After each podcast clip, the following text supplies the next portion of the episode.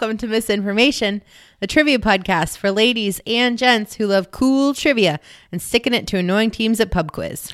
We're your hosts. I'm Lauren. And I'm Julia. hey, Julia. Hi, Lauren. How are you? I'm great. What a Great. great month we're having. Oh my gosh, such a busy month. I was in New York for a couple of days. Yeah, and it- you were. And it nearly killed me. Yeah? yeah. I was there for a conference. It was the Art Museum Curators Conference of is the Association of Art Museum Curators. What And acronym is that there? AMC. Okay. Yeah. So we don't call it AMC or anything like that. It's just AMC. Uh, and it was my first time because now I'm a curator. And Congratulations. Thank you. I appreciate it. Um, and it was fun. I met a lot of nice people, uh, a lot of different curators from all over the place. Um, I did not hand out our business card. I know I'm. I know you're disappointed in me. We can't bill that to the account I then. know I can't. I can't, can't get write reimbursed. it off. We can't write it off. I can't. But I was, and I brought some, but I was afraid to because everybody there was so much smarter than I was. Oh, that's not true. This is how you could have proved you were smarter than I know that's true. Like I have a t- trivia podcast, uh, but they knew a lot more about contemporary art than I did. I mean, Lauren, does anybody really know anything about I contemporary don't think art? so, but they sounded really smart. Um, but I I did make a couple of friends. Uh, shout out to Rosamond and in Tennessee. She doesn't listen to this podcast. You didn't give her your card. I didn't give her my card. but we're like text friends now, so Oh, I'll probably nice. like I'll probably slip Drop in it in there. I oh. I was just recording my podcast the other And night. she'll be like, "What podcast?" And I'll be like, "Oh, I didn't mention that I have a podcast." And then we're off to the races. Uh, so, but when I was there, aside from podcast slash um, serious imposter syndrome, I went to the Brooklyn Museum and I got to see Judy Chicago's uh, The Dinner Party. Have You're you- gonna have to do a whole thing on that later. Oh my gosh, yes, because it's it's like I think it's 45 women and their place settings is this big triangular table and it's permanently installed at the Brooklyn Museum and it is so beautiful. Like it's not only just a seminal piece of feminist artwork as most of you know because we have a bunch of ladies listening to us. But it's also like a great piece of artwork. There's all sorts of aspects of um, like traditionally women's like craft that is in it. So there's embroidery and tapestry making and ceram- paintings, painted ceramics, and like all of this stuff. Um, and it's really cool. And the uh, the place settings, the plates are very vulvar, uh, like a vagina, as you can as you know. Um, Julia, I mean, I know that you're being, you have a dismissive face right now, but again, I don't know if I mentioned to you that it's a seminal piece of feminist artwork. But it's good. It's great. It's a beautiful piece. I loved it. Um, so yeah, it changed my life. Um, so uh, now I'm back, and I took a couple of days to s- heal my feet from walking all over New York. And you City. washed all the garbage off you. Oh my god, it's such a disgusting city. I don't know why anyone lives there. I mean, it's a nice place to visit, but it was it rained one day. Oh, and I saw Jameela Jamil. Yeah. Yeah, I saw her outside of my hotel, and I took a picture and I sent it to you. Um, and everyone I was with, except for my boss, had no idea who I was talking about. Oh. Absolutely none. So it was heartbreaking that I didn't have anybody else who was like excited. You were so about it. much smarter than everyone you were with then. I was more. I was smarter about Life. well like pop culture stuff so well anyway so uh you know this is my second installment of our uh For our theme month. our theme month our long running theme month Mythology May. oh so good uh so this this week um i'm going to be doing uh japanese mythology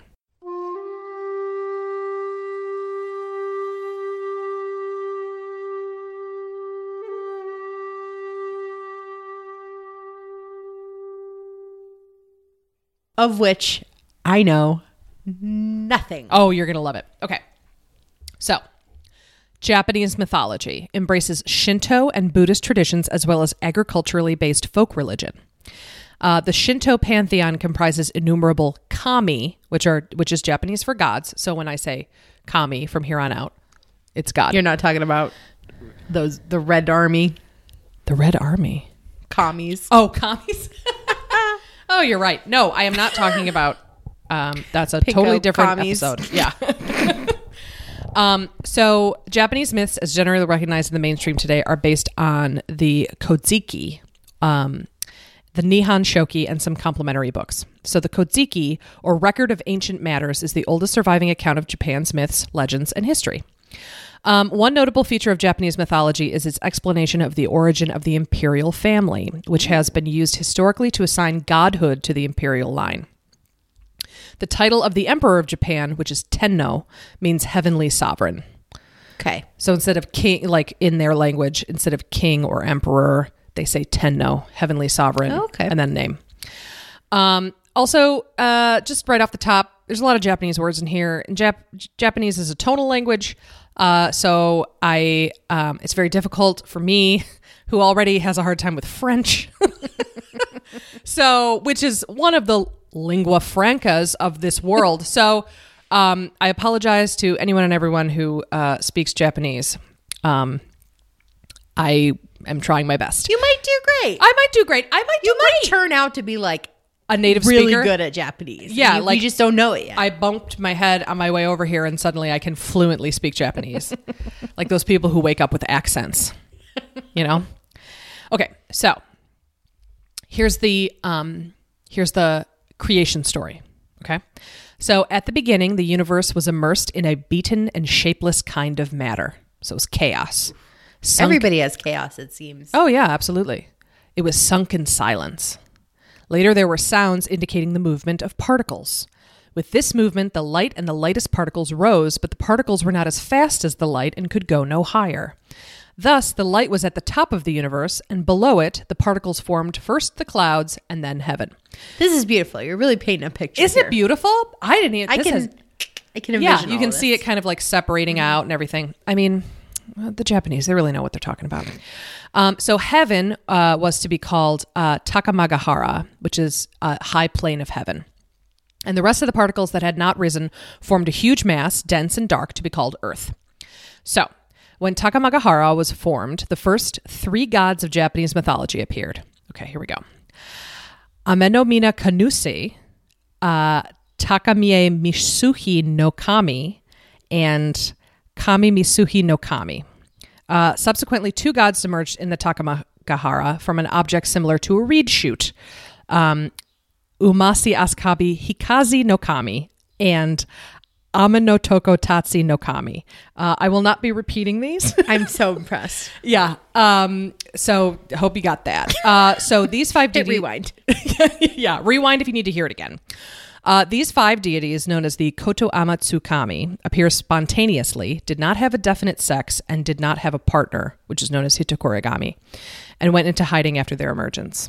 So these gods, they emerged, they were shapeless in form and were asexual, and they disappeared. So, Huh. these gods are not mentioned in the rest of the mythology. so that's why I'm not going to mention them again. Okay. So then two other gods arose, uh, Kuni no Tokotaki no Kami and Toyo Kumo no no Kami. These gods also emerged spontaneously, did not have a defined sex, did not have a partner, and hid at birth. Okay. Okay. So then five pairs of gods were born for a total of 10. So the second gen, of Second gods gen of these gods birthed the the five pairs. The five pairs, yep. So each pair consisting of a male deity and a female deity. So there's Yuhiji Anai and his younger sister and wife. Again, we're going to get into this like, yeah, I mean, honestly, mythology and incest, guys, we got to do better as like a global culture. hand in hand. Hand in hand. Uh, okay, so his younger sister and wife was called uh, Suhiji Ainai. And then there was uh, Tsunuguhi and his younger sister and wife, Ikuguhi. And Ikugugi. I- Ikuguhi. Ikuguhi. Ikuguhi. Ikuguhi. We will not be mentioning her again. uh, then there's Otonoji and his younger sister and wife, Otonobi. Uh, Omodaro and his younger sister and wife, uh, Aikashikone. And Izanagi and his younger sister and wife, Izanami. So those are the two we're going to talk about. Okay. Izanagi and Izanami. And the way you can remember them is that Izanagi has a G and he's a guy. Uh-huh. And Izanami has an M and she's a mom. I came up with that. You don't even Right? Now. I was so pumped about that. Um, so Izanagi is the guy and Izanami is the mom. yes, Perfect. great. I love it. So, all deities from Kuni no Kototachi to Izanami are collectively called the Kamiyonanayo, which is the seven divine generations. Japan's creation narrative can be divided into the birth of the deities, which is the Kamiumi, so that's the story of the birth of the deities, and the birth of the land, which is Kaniumi, with an N. Uh, the seventh and last generation of Kamiyonanayo were Izanagi no Mikoto and Izanami no Mikoto, which is exalted male and exalted female, the two that I was talking about Okay. before. They would be responsible for the creation of the Japanese archipelago and would create other deities. To help them to achieve this, Izanagi and Izanami were given a naginata, which is a kind of sword, um, which was decorated with jewels uh, and named Heavenly Jeweled Spear. It's pretty Right? nice. Isn't that nice? Um, the two deities then went to the bridge between heaven and earth, which is known as Floating Bridge of Heaven, and they churn the seas below with the end of the sword. Okay. So drops of salty water form the island Onogoro, which is uh, the definition of that is self-forming. The deities descended from the bridge of heaven and made their home on the island. Eventually, they fell in love and wished to mate. Now, the phrase wished to mate sounds mm, dehumanizing. So we're going to say wished to procreate. Okay. Uh, so they built a pillar uh, called Aminomi Hasara, around which they built a palace called Yashiro Dono, which is uh, the hall whose area is eight arms length squared. And Julia's uh, like pulling out her arms. Yeah. Just pulling him. I, put, as, if only you could do that because you you always say sleep so much would better. s- I would sleep so much better if I could pop, pop my arms out like a Barbie doll, you know? Anyway, uh, so Izanagi and Izanami circled the pillar in opposite directions, and when they met on the other side, Izanami, the female deity, spoke first in greeting. She was like, How you doing? Izanagi didn't think this was proper, but they procreated anyway. so uh, she was in charge, kind of. Yes, well, mm, didn't work out well for her. So they had two children, Hikuru, which is Leech Child, and Awashima, Pale Island. Uh, the children were badly formed and are not considered gods in their original form. Uh, Hikuro later became the Japanese god uh, Ibizu, which I will talk about later. Uh, the parents, who were dismayed at their misfortune, put the children into a boat and sent them to sea, and then petitioned the other gods for an answer about what they had done wrong. So I think probably sleeping with your sister was probably. Yeah, right? they were like, oh, you know what? Uh, Well, wait, hold on. Let me tell the rest of the story, and then we're going to talk about this. So they were informed that the that Izanami's lack of manners was the reason for the defective births. A woman should never speak prior to a man, and the male deity should have spoken first in greeting during the ceremony. So no, it's not that you had sex with your sister and had two freak children. It was you that had to put on a boat. that you had to put on a boat and be like, good luck. I don't want to look at you anymore. They were. It was because she was like, hey, because she said, "What's up? Okay. Let's do this, All right. brother husband." All right. Uh, so so Izanagi and Inzami went around the pillar again, and this time when they met, Izanagi spoke first. Um, their next union was successful. It says here. Uh, so from their union was born the Oyashima, or the eight great islands of Japan: uh, Awaji, Iyo, which is later Shikoku, Oki, Tsukushi, later Kyushu, Iki, Tsushima, Sado, Yamato, which is later Honshu. Um, and uh, note that Hokkaido, Tsushima, and Okinawa were not part of uh, Japan in ancient times. Okay. They were added later. Um, Izanami, coincidentally, died giving birth to Kagutsuchi, which is the incarnation of fire, also called Homosobi, which is the causer of fire, um, due to severe burns. So while giving birth Oh. to this like flame Fire. child, she burned to death. Um, so she was then buried on Mo- Mount Hiba at the border of the old provinces of Izumo and Hoki, near modern day Yasugi of Shima- Shimane Prefecture. Uh, so in anger, Izanagi, her husband, killed uh, Kagutsuchi because he was like, "You killed my wife. You burning So he killed horrible the fire- children." He killed the ch- the fire kid. Okay. Um, his death also created dozens of deities. Oh, here's another thing about Japanese mythology. Okay. Very, very rarely do people have sex in order to have children. Okay. Children just spring forth from anything. Okay. Like someone dies, 60 people pop out. a guy blows his nose, there's a god. You know, like it's it's like I mean, they really populated the earth quickly, I guess you could say. So the gods who were born from Izanagi and Izami are symbolic aspects of nature and culture. So all of their children are symbolic aspects of nature and culture. So gods of different parts of mm-hmm. That.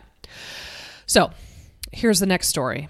Izanagi lamented the death of Izanami and undertook a journey to Yomi, which is the shadowy land of the dead. Uh, Izanagi found little difference between Yomi and the land above, except for the eternal darkness, which, you know, that's kind of a Ah, big, big sign. difference. Um, however, this su- suffocating darkness was enough to make him ache for light and life. Quickly, he searched for Izanami and found her. At first, Izanagi could not see her, for she was well hidden in the shadows. Uh, nevertheless, he asked her to return with him, and Izanami spat at Izanagi and informed him that he was too late. She had already eaten the food of the underworld and now belonged to the land of the dead. Yeah. Yeah. And we'll also talk about the food of the underworld later. But Yeah. that's confusing. Right? It's a thing. So apparently the the thing is if you eat at the hearth of the underworld, Now whatever, you're there. anything, Now you're there you're there permanently.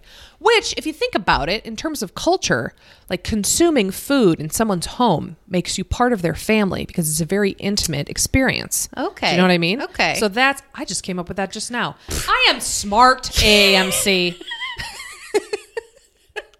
So anyway, she ate the food. She was like, she spat at him. She was like, "Fuck you." Um, so uh, Izanagi was shocked at this news, but he refused to give in to her wishes to be left in the dark embrace of Yomi. So Izanami agreed to return to the world, but first requested to have some time to rest. She instructed Izanagi to not come into her bedroom. She- He should have listened. After a long wait, Izanami did not come out of her bedroom, and Izanagi was worried. While Izanami was sleeping, he took the comb that bound his long hair and set it alight as a torch. Uh, under the sudden burst of light, he saw the horrid form of the once beautiful and graceful Izanami. The flesh of her ravaged body was rotting and was overrun with maggots and foul creatures. Yeah, it's really bad. Um, so, screaming aloud, Izanagi could no longer control his fear and started to run, intending to return to the living and to abandon his death ridden wife. Izanami woke up shrieking and indignant and chased after him. Izanami instructed the Shikome, or foul women, uh, to hunt for the frightened Inaki and to bring him back. Here's where it gets weird. Here's where it gets weird. yeah, yeah. Here is where it gets weird. Uh, Izanagi, thinking quickly, hurled his headdress. Oh, he was wearing a hat. Hurled his headdress, which became a bunch of black grapes. Uh, the Shikome fell on these, but continued pursuit. Next, Izanagi threw his comb, which became a clump of bamboo shoots. Now it was Yomi's creatures that began to give chase, but Ina- Izanagi urinated against a tree and created a great river that increased his lead. I know. He's and he's in the dark. Oh, he's in the dark, and he's running and running, and he's his headdress He's is gone. hurling He's hurling stuff behind him, and it's turning into things, and he's like they're gaining on him. Pees against a tree, which you'd think would like like shorten your lead because you got to like, you know, you got to unzip and and you got to pee. You got to wait for it to come. You know, and I, I don't know about you, but if I'm under pressure, I cannot pee. I cannot. You have a horde of undead. Yeah. Or even just someone knocking on the door, like, uh, is anyone in here? Forget it. It's gone all back into me. Anyway. So sorry. So he okay, so he peed a great river. Um, unfortunately, the Shikome still pursued Izanagi, who began to hurl peaches at them. Where'd he get those? I don't know. Well, he's a god, so maybe he just like manifested them. Pooh, peaches. Um, this sounds like like a like a fun uh, mobile app game, you know, doesn't it? Like hurling peaches.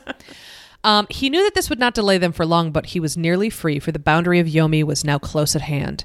Izanagi burst through the entrance and quickly pushed a boulder to the entrance of Yomi. Izanami screamed from behind this barricade and told Izanagi that if he left her, she would destroy a thousand living people every day. He furiously replied that he would give life to 1,500, and so began the existence of death caused by the hands of the proud Izanagi and his abandoned wife, Izanami. So he went. So she died, She died. given given birth to the fired child. Yes. And then He goes into Yomi, he was like, "I love her so much, I miss her." Mm-hmm. And then he saw that she was real dead, and he was like, like "Ooh, I like in The for this." Exorcist. No, Yes. like in The Shining. yes. That that one room, the lady in The Shining. I've had nightmares about that. oh my God, you're right. Probably once a month. I have a bad dream with that God, lady in that's it. awful. Uh, and then he's like, "Nope, this Yeah. is a bad idea." I do and then he like like. Scooby Doo's himself out of there, exactly. and then that's why. But not, that's why we have death now. Wow. Yeah. Yep. So and they never got back together because I mean she's pissed and I don't blame her. Also, I mean, like her flesh is falling off. Yeah, that's true. I mean, it's it's probably it hurts a lot.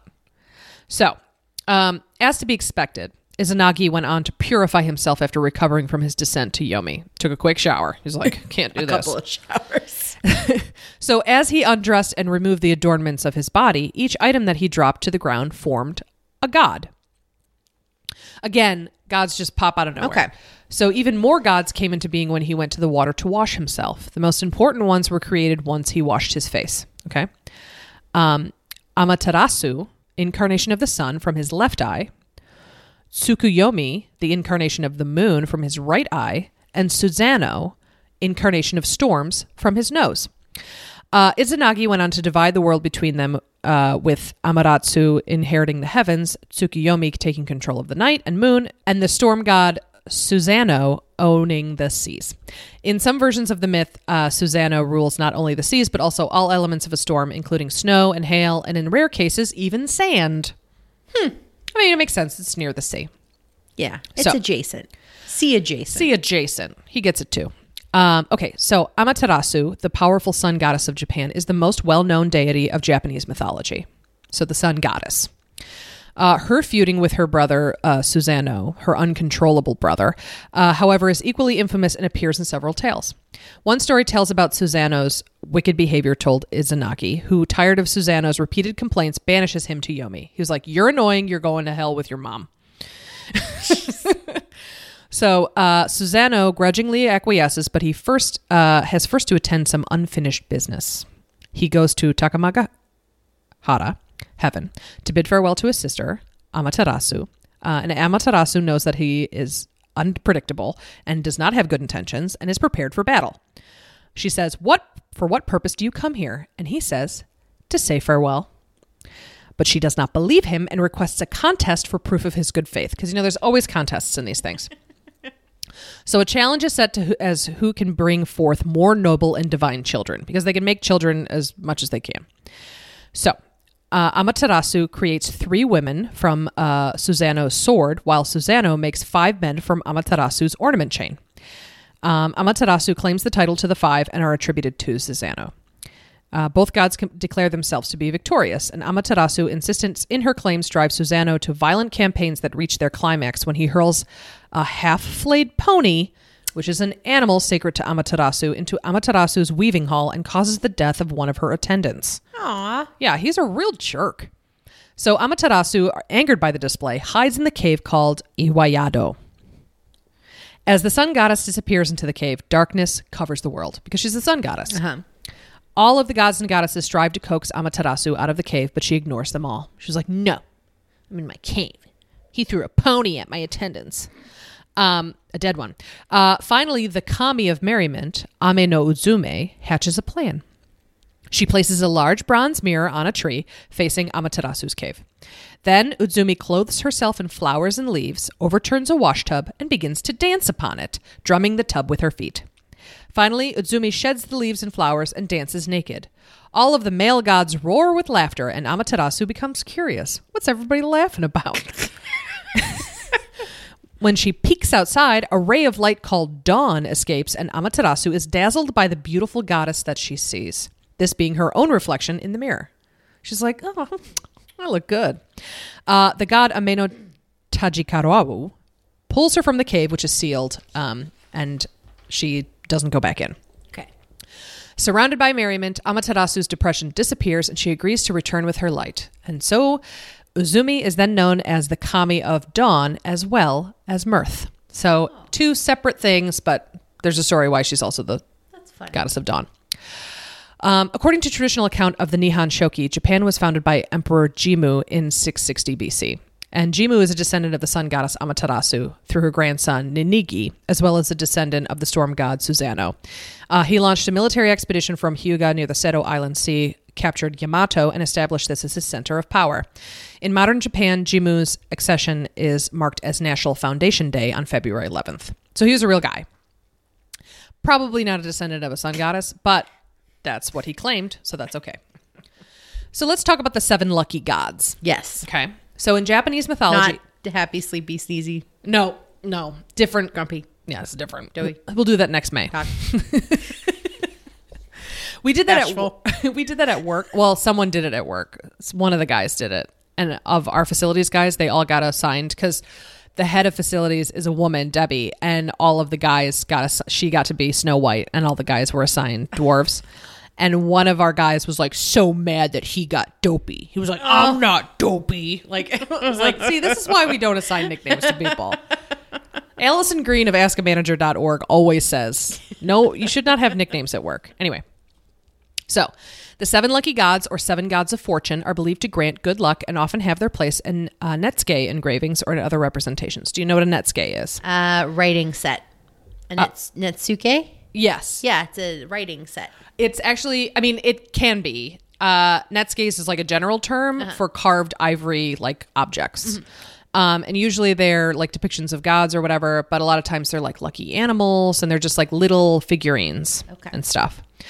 Um, there's also the RMSC has a very large collection of very beautiful Netsuke. They probably came from the Strong Museum. Uh, probably. yes, exactly. Um, so there you go. Go to RMSC to not see their Netsuke because they don't put them out. Um, amongst the seven, not all of the gods are mythical characters, as there is one who is a historical figure. Uh, these gods have been recognized as such for over a thousand years by a large number of followers. And in the beginning, these gods were worshipped by merchants, as the first two, Ibisu and Daikokuten, were gods of business and trade.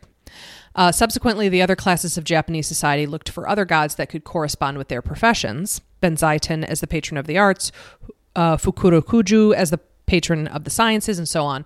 So in ancient times, these gods were worshipped separately, but this rarely happens today, only when it is required for the god to act on behalf of the worshiper. Okay. So it's kind of like saints. You pray to Okay. Saint Christopher kind of thing.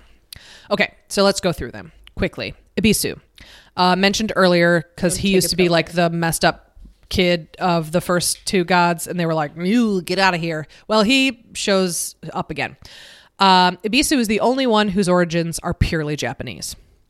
He is the god of prosperity and wealth and business, and of plenitude and abundance in crops, cereals, and food in general. He is the patron of fishermen and therefore is represented with a fisherman's costume, such as a typical hat, a fishing rod in his right hand, and a fish that could be either be a carp, a hake, or a codfish, or a sea bass, or any large fish in general that symbolizes abundance in meals, such as a feast or banquet.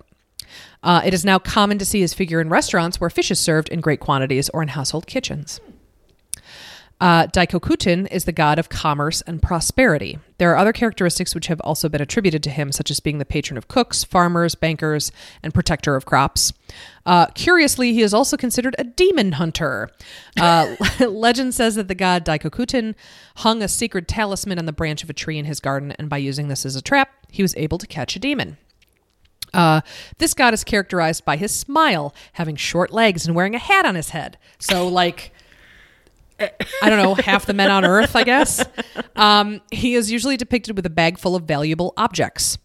Uh, per the Butsuzozui Compendium of 1690, reprinted and expanded in 1796, uh, Daikuku can also manifest as a female known as Daikokunyo, she of the great blackness, or Daikokutenyo, she of the great blackness of the heavens. So Daikokuten is uh, either or, male or female.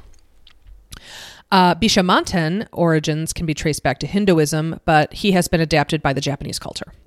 He comes from the Hindu god uh, Kubera and is also known by the name uh, Vaisravana from Hindu culture. He is the god of fortune in war and battles, also associated with authority and dignity. He is the protector of those who follow the rules and behave appropriately. Uh, as the patron of fighters, he is represented dressed in armor and a helmet, carrying a pagoda in his left hand.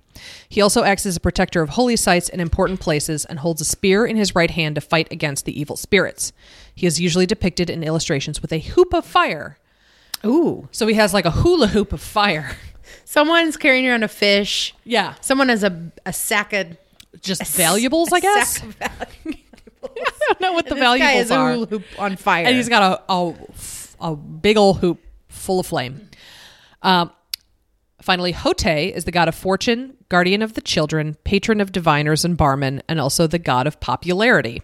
Heyo. Heyo. He is depicted as a fat, smiling, bald man with a curly mustache. Uh, he always appears half naked, as his clothes are not wide enough to cover his enormous belly. Aww. He's so popular. Uh, he blessed the Chinese and they nicknamed him Choteshi or Hoteshi, which means bag of old clothes. Uh, Hotei was a Zen priest, but his appearance and some of his actions were against their moral condition. His appearance made him look like quite a mischievous person, and he had no fixed place to sleep, so he was a homeless man. Homeless, popular. Zen priest. Uh, he carries a bag on his shoulders, which is, according to beliefs, loaded with fortunes for those who believe in his virtues. Uh, Hotei's traits and virtue are contentment, magnanimous, and happiness. The legend explains that Hotei was a real person. His Chinese name was Kaishi, and even though it seems that his date of birth is unknown, his death is recorded as March 916. so apparently he was like a real guy. Like, Huh. He was just like a chubby, fun, homeless man. Great. so the next two gods are sometimes omitted. Okay. They're not in the original seven, but they should be mentioned anyway. So, the god uh, Fukurokuju has his origins in China. It is believed that he used to be a hermit during the Chinese Song dynasty, distinguished for being a reincarnation of the Taoist god Xuanwu. He is the god of wisdom, luck, longevity, wealth, and happiness. This god receives certain credits, such as one of the Chinese philosophers who could live without eating, so like a breatharian. Oh, wow. Yeah. Moreover, he is the only god who is said to have the ability to resurrect the dead. Uh, Fukurokuju is characterized by the size of his head being almost as large as the size of his whole body and is represented wearing traditional Chinese costumes. He normally carries a cane in one hand and in the other a scroll with writings about the world. He is usually accompanied by a turtle, a crow, or a deer, animals that are frequently used in Japan to symbolize a long life. Um, it is also said that he likes to play chess, and so he is also credited for being the patron of chess players. He also likes long walks on the beach and enjoys a Coney Island hot dog whenever he gets the chance. Um, no, that's not true, but it's these things are very like specific. Yeah. Uh, finally, another god that is sometimes omitted is uh, Kichijoten, a goddess who is adapted via Buddhism from the Hindu goddess Lakshmi. Uh, Kichijoten was given the traits beauty, happiness, and fertility, and Kichijoten iconography is distinguished from the other uh, goddesses by the gem in her hand. She has a Oh, gem. okay. Yeah. Um, also, during the first three days of the new year, the seven lucky gods are said to pilot through the heavens to human ports, uh, the Takarabune, or treasure ship. A picture of the ship forms an essential part of traditional Japanese New Year celebrations. So you'll see that in like New Year's like artwork. Quick thing on mythological creatures in Japanese mythology. Okay. Uh, Namazu or Anamatsu is a giant catfish who causes earthquakes. Uh, he lives in the mud under the islands of Japan and is guarded by the god Kashima, who restrains the catfish with a stone. When Kashima lets his guard fall, Namazu thrashes about, causing violent earthquakes. Um, catfish are depicted on pictures of emergency earthquake preparedness activities in Japan. Oh my gosh. Yeah. For example, uh, the earthquake early warning logo by the Japan Meteorological Agency utilizes pictures of the catfish on devices capable of issuing an early warning. the popular earthquake early warning mobile app, uh, Yurekuru Call, also has a catfish as their icon. Do they eat catfish there? I don't know. Um, maybe, possibly. I'm not 100% sure. Um, there's also Yamata no Orochi, uh, which is the eight branched giant snake, or just Oroki. Um, it is a legendary eight headed and eight tailed Japanese dragon. He's usually like the bad guy in a lot of Okay. these stories. Uh, kitsune, in the literal sense, is the Japanese word for fox, specifically the red fox of East Asia. Foxes are a common subject of Japanese folklore, and in English, kitsune refers to them in this context. Uh, stories depict legendary foxes as intelligent beings and possessing paranormal abilities that increase with their age and wisdom. According to yokai folklore, all foxes have the ability to shapeshift into human forms. Uh, while some folktales speak of kitsune employing this ability to trick others, as foxes in folklore often do across the world, um, other stories portray them as faithful guardians, friends, lovers, and wives. Um, they are very popular as anime characters. Foxes. Yes. Uh, kitsune specifically, this The idea. eight-headed snake, less so. Less so, yes. Um, yeah. Anime is not super into like if you want to do something cute like a kitsune fox, um, that's good. Great. But like you're not doing a you're not doing a dragon. Eight headed dragon. That'd be very hard to cosplay. Although, you know, that's a good You challenge. seven friends. yep, you need seven Maybe that's friends. what your facilities could do next year. Be like, guys, no, sit down. I have a great idea. You're gonna be strapped all together. It's going to be so good. I know you all don't get along, but it's going to be great. I promise. It's totally worth it. Um, so that was my uh, wide ranging topic on I Japanese folklore. Have never heard any of that. A of all. Mm-hmm. And B of all, your Japanese pronunciations were impeccable. Well, uh, you would think so because you don't speak Japanese. So see. so our friend Carly, Carly, please be gentle when you send me your lovely critiques of my pronunciation. But thank you, I appreciate it. Um, so, as inspiration of the seven lucky gods, um, my quiz today is called "Thereafter 'em," a quiz on lucky charms. Question number one. This giant flying bird, when not around someone's neck, is considered a sign of good luck when seen by sailors. What bird am I talking about? Question number two.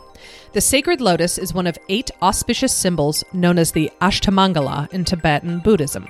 It is also the national flower of India and what easternmost country on the Indochina Peninsula? Question number three.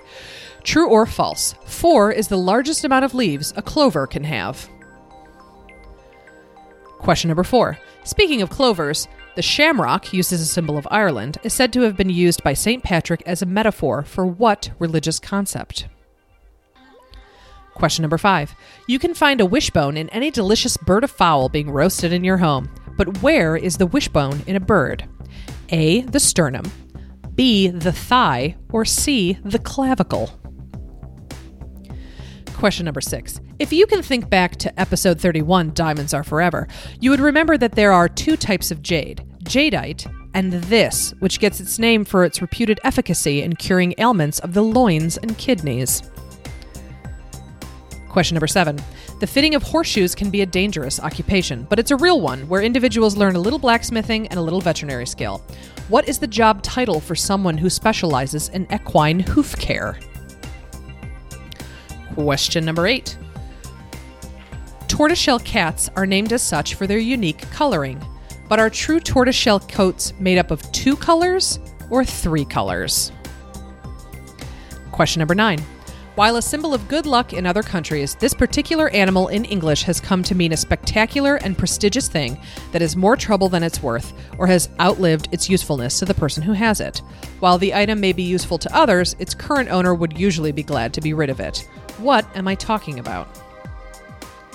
And finally, question number 10. I'm going to name four Lucky Charms, and you're going to tell me if they were an official, not limited edition Lucky Charms marshmallow at one point in the cereal's history or not. 1. Crystal ball. 2. Frog. 3. Rainbow. And 4. Hourglass. We'll give you a minute to think about it, and we'll be right back with answers.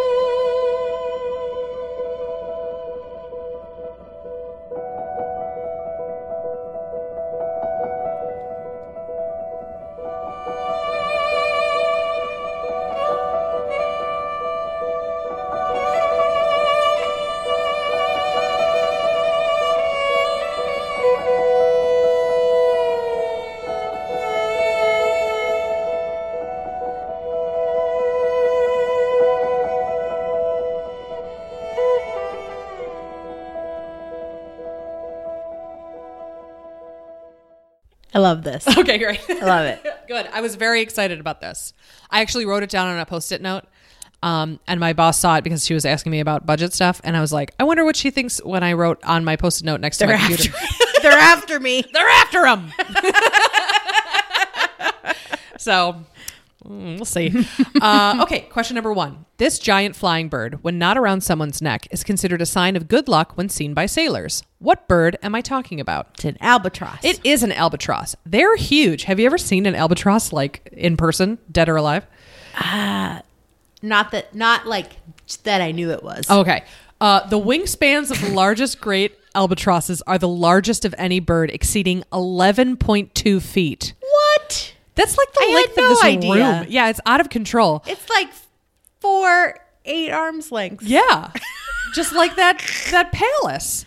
Um, they also this is weird. They also have a salt gland that removes salt from seawater so they can drink it. It's like in their beak. yeah, That's which is interesting. very You would have thought that like scientists would have yeah, got on that. stolen that. I know, but I guess not.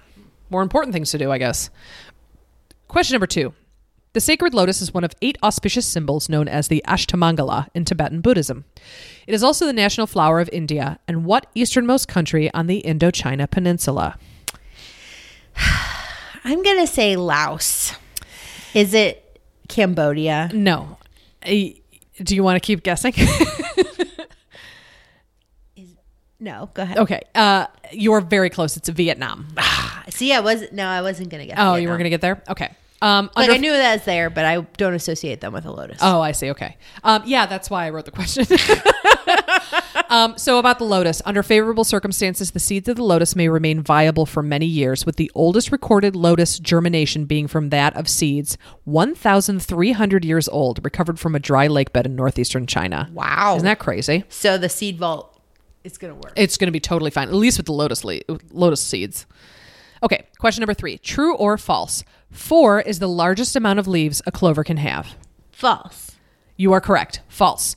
Clovers can have more than four leaves. Five leaf clovers are less commonly found naturally than four leaf clovers. However, they too have been successfully cultivated. Uh, some four leaf clover collectors, particularly in Ireland, regard the five leaf clover, known as a rose clover, as a particular prize. Um, in exceptionally rare cases, clovers are able to grow with six leaves and more in nature. The most leaves ever found on a single clover stem is 56 and was discovered by Shigeo Obara of Hanamaki City in Iwate, Japan on May 10th, 2009. He wrote it down. Um, that seems like there was some nuclear shit. I know, right? There. he was like, um, uh, it is claimed that there are approximately 10,000 three leaf clovers for every four leaf clover. okay. However, an actual survey of over 5 million clovers found the real frequency to be closer to 5,000 to 1, twice the said probability. Um, I don't know who is counting a bunch like five That's a lot of work, clovers. man. It's too much. Science They got priorities. Priorities, exactly. Okay, question number four. Speaking of clovers, the shamrock, used as a symbol of Ireland, is said to have been used by St. Patrick as a metaphor for what religious concept? uh, the Holy Trinity. The Holy Trinity. Legend credits credits Patrick with teaching the Irish about the doctrine of the Holy Trinity by showing people the shamrock, using it to illustrate the Christian teaching of three persons and one God. The story first appeared in writing in 1726, though it may be older. The shamrock has since become a central symbol for St. Patrick's Day. Very easy to draw on a dry erase uh, calendar, by the way. Uh, question number five. You can find a wishbone in any delicious bird of fowl being roasted in your home, but where is the wishbone in a bird? A, the sternum, B, the thigh, or C, the clavicle? I think it's. I, oh, now I'm confused. Okay. I I think it's supposed to be the sternum, but I was like surprised to learn that it's not. Okay. I'm gonna say the clavicle. you are correct. It is the clavicle. Um, Like we've been lied to. Yeah, we've been lied to. Um, it's the technical the technical term for the wishbone is called the furcular, and it is a bird's fused clavicle. So you know how we have two clavicle bones and a hole in the middle where you the suprasternal Yeah. notch is right there. Um, in a bird, it connects because it has to support the tendon that helps them Oh, like okay. flap their wings. Sure. I wrote I I mean I read too much about it on Wikipedia. I was like, that's fascinating. Okay, question number 6. If you can think back to episode 31, Diamonds Are Forever, you would remember that there are two types of jade jadeite and this, which gets its name from its reputed eff- efficacy in curing ailments of the loins and kidneys. How about healing jade? I mean, How about think about kidneys, Jewel. Kitties. He needs a kidney. um, he- Neff. Mm. Yeah. Fre- nephritis. Jade. Nephritis. Nephritis.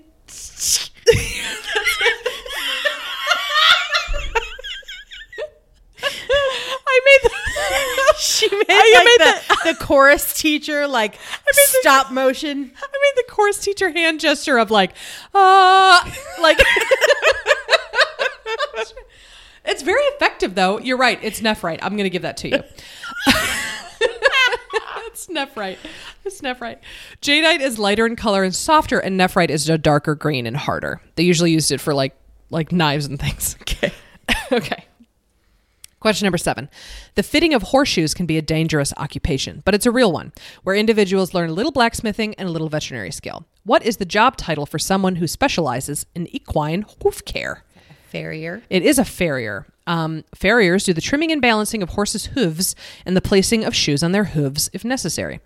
Uh, a farrier combines some blacksmith skills, which is fabricating, adapting, and adjusting metal shoes, with some veterinarian skills, knowledge of the anatomy and physiology of the lower limb to care for horses' feet.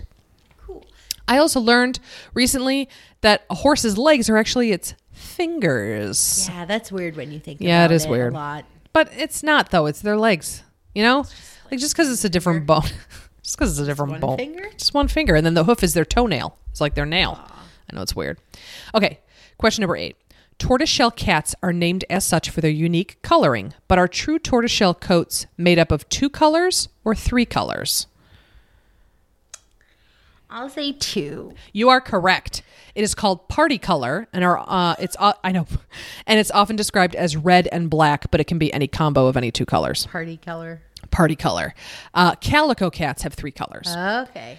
Um, like calicos, tortoiseshell cats are almost exclusively female, and male tortoiseshells are rare and are usually sterile because um, the gene is carried on the X chromosome, and male tortoiseshells have three chromosomes, two X's and a Y. Now, I don't know a lot about cat genetics. Oh, sure, yeah. But it's really interesting. Like, aren't most orange cats male cats too? I Like, th- it's like yeah, and it's like, like, there's certain kinds that are more likely to be one gender Yeah. or the other, and that's really interesting. yeah, and like um, all if a cat is all white and has blue eyes, it's deaf. Have you heard that? Oh yeah, like uh, cats. Again, Lauren, I'm not an expert Oh, in that's cat true. genetics. That's true. You did just tell me that. Yeah. Um, yeah, an all white cat, like a snow white cat with no other markings. If he has blue eyes, he's deaf. Wow. It's like the marker for that is like really like closely connected to it, which is kind of cool. We should do a whole episode on cat genetics. Um, You're you're signed up for that. oh, okay. Oh, okay. All right. Put it on You the volunteered. On the list. Um, a little bit more about tortoiseshell cats. Dating back to Celtic times, tortoiseshell cats have been perceived to bring good fortune into their homes. Even today, the Irish and Scottish believe stray tortoiseshell cats bring them luck. Um, in the United States, tortoiseshells are sometimes referred to as money cats.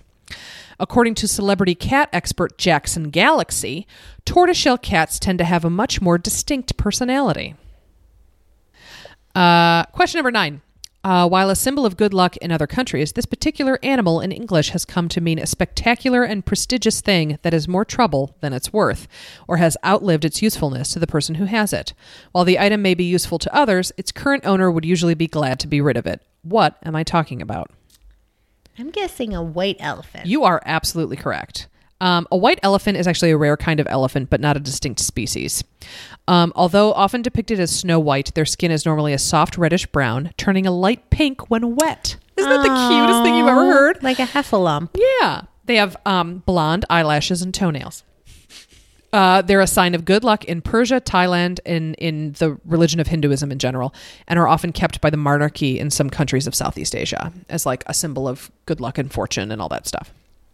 Okay, finally, the question we've been getting to. Question number 10. I'm going to name four Lucky Charms, and you're going to tell me if they were an official, not limited edition, Lucky Charms marshmallow at one point in the cereal's history or not. Okay? Are you ready? Mm-hmm. Okay. Crystal Ball. I can picture the crystal ball marshmallow. I'm going to say yes, it was. It was. You are correct. Frog. No. You are correct. Rainbow. Yes. Absolutely.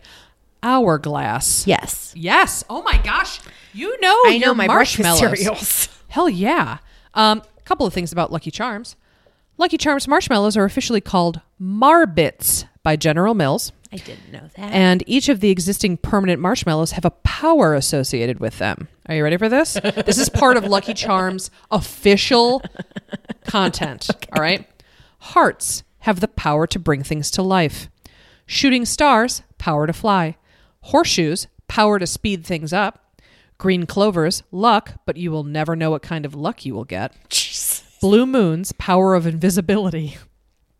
Rainbows, instantaneous travel from place to place. Red balloons, power to make things float. And the unicorn, which was recent, came out mm-hmm. last year. Mm-hmm. According to the inaugural cereal box, unicorns can, quote, cleanse water with a touch of their horn, heal whatever troubles you, and, quote, always knows when you are telling the truth. This is copy, official Lucky Charms From General Mills. Yes. Some dum dum who thought that they were going to be a poet. They went to college for creative writing and they had reams of chapbooks uh-huh. and they were like, I'm going to be a famous writer one day. I'm going to go to New York City. And then they were like, oh, I guess I'll work for General Mills for a little while. And this is what they came up with. I like that the clover will bring you luck, but you don't know what kind. I know. I want to know more about that. Did they like write like a whole backstory about the clover is like some kind of like weird neutral chaotic energy that like what? they couldn't fit it on the ad copy they couldn't. I box. guess not. Anyway. Well, thank you, Lauren. Oh, thank you, Julia. Um, so uh, if you uh, would like to critique my Japanese pronunciation, you can uh, email us at misinfopod at gmail.com. Please reach out to us. We love interacting with our listeners. Um, you can uh, tweet at us on Twitter at misinfopod. Um, we have a Facebook page, misinformation colon a trivia podcast. Um, and we have a website, www.misinfopod.com. and you can stream us on our website and get us pretty much wherever you listen to podcasts Um, now. We're on Spotify We're on now. Spotify now. You guys, you guys were famous. Yeah, I mean, like I know that you guys are already listening to us. Sure, of you course. didn't. You found us not on Spotify, Exactly. But, maybe this will be a way to get your other friends who are like only Spotify's listeners. I don't think I know anybody I who's like a only Spotify podcast listener, but I might be wrong about that. Yeah, hey. yeah, yeah, Yeah. So So uh, please remember to rate, review, and subscribe, and tell, a friend. Yeah, and it's really fun to read the reviews and stuff. Thank you guys so much to people, are who so have nice. who have recommended us and written things about us. It's really fun to read. yeah, sometimes I think, are they? Are we talking about the same people? like, like, we know we're great, but are we this great? I guess we are this great. See, Yeah, you, be should- you did that boost before you went to your conference. Absolutely. I needed. I probably should have read it before I actually walked into the conference. That probably would have helped out a lot. anyway, um, so thanks so much for listening, guys. We'll get you next time. Bye. Bye.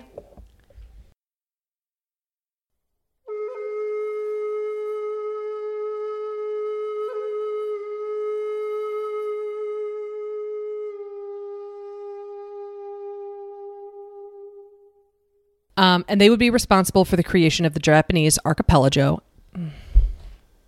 You're doing great. Archipelago. That's, Bring me a cup that's of the that best coffee on the island. Mm, archipelago. We should. Oh my god. We should write that. We should write it down. write it down. Copyright. Copyright. Misinfopod. First, we have to create a, a limited liability company, and then and then it's ours. archipelago is our thing. All right. So, okay.